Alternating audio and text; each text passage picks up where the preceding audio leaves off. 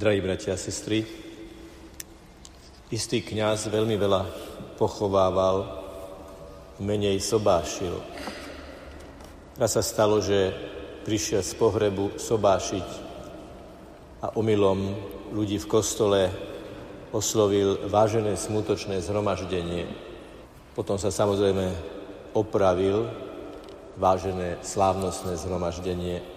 Keď to potom rozprával v kruhu svojich priateľov, tak jeden z nich zažartoval, že ale za to v prvej lavici to niekedy zvykne byť naozaj aj na svadbe smutočné zhromaždenie. Lebo v prvej lavici väčšinou sedia tie mamy, ktoré sa počas sobáša vlastne stávajú svokrami. Myslím, že netreba veľmi hlboko zdôvodňovať, prečo je svokra niekedy chápaná ako symbol komplikovaného, napätého a niekedy až výslovne negatívneho vzťahu.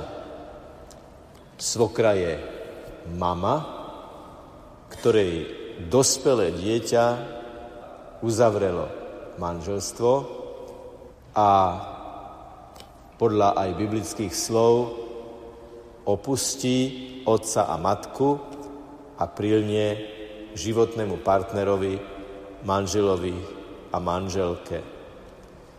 A keďže táto mama vychovala svoje dieťa spolu so svojím manželom, musí nejakým spôsobom spracovať tú v skutku náročnú situáciu, že to dieťa už nie je dieťa, že odchádza z domu, a stáva sa jedným telom a jednou dušou s inou osobou. A preto v celých ľudských dejinách je svokra symbolom napätého vzťahu, lebo je to ťažké niekedy naozaj prijať, že moje dieťa odchádza a stáva sa mužom, ženou, manželom a manželkou. Preto dnešné uzdravenie Petrovej svokry, okrem tej vecnej, historicky, miestne a časovo ukotvenej úrovne tohto posolstva, môžeme chápať aj ako veľmi symbolické posolstvo o tom, že Ježiš uzdravuje naše napäté vzťahy. Uzdravenie svokry môžeme chápať ako uzdravenie osoby, ktorá je nie vždy, ale mnohokrát nositeľom konfliktuálneho vzťahu k inej osobe. A Ježiš svokru uzdravuje.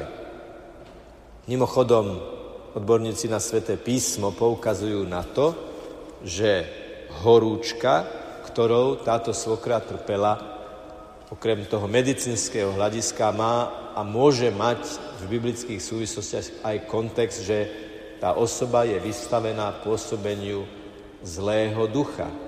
Takže Ježiš túto svokru nielenže uzdravil fyzicky, ale ju aj urobil lepšou a urobil dobrou. Všimnime si, aké sú dôsledky, aké je ovocie tohto uzdravenia. Hneď vstala a obsluhovala ich. Čiže uzdravená svokra slúži spoločenstvu, ktoré sa okolo nej vytvorilo.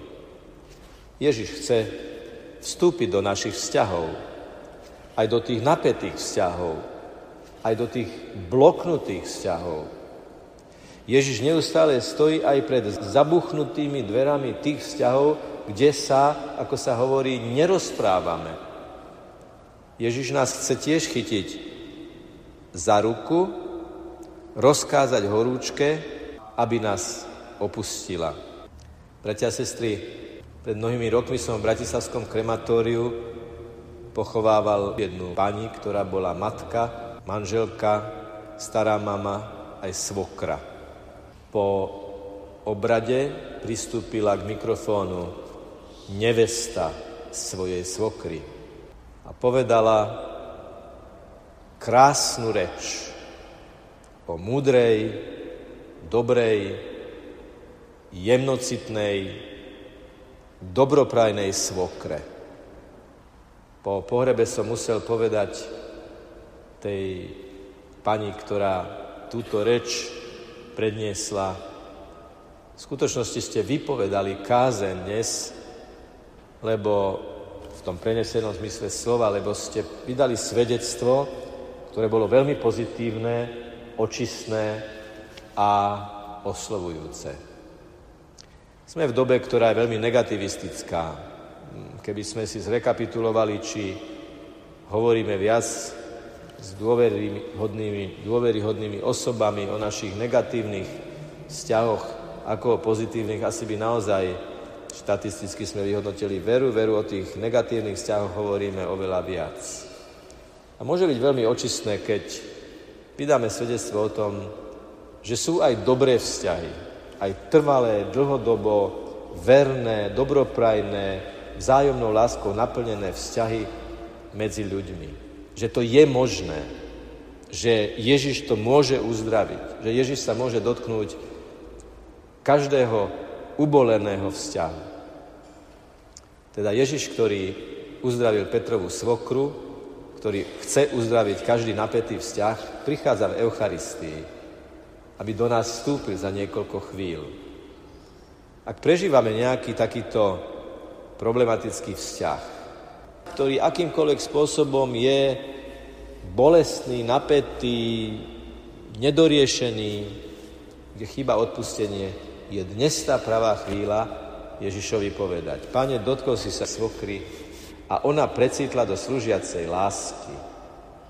Dotkni sa aj môjho srdca a dotkni sa aj toho človeka, s ktorým mám problém, aby sme si vzájomne slúžili slúžiacou láskou, láskyplnou službou, aby sa naše vzťahy uzdravili, aby aj o nás mohli povedať to, čo povedali ľudia o prvých kresťanoch. Pozrite, ako sa milujú. Nech je pochválený Pán Ježiš Kristus.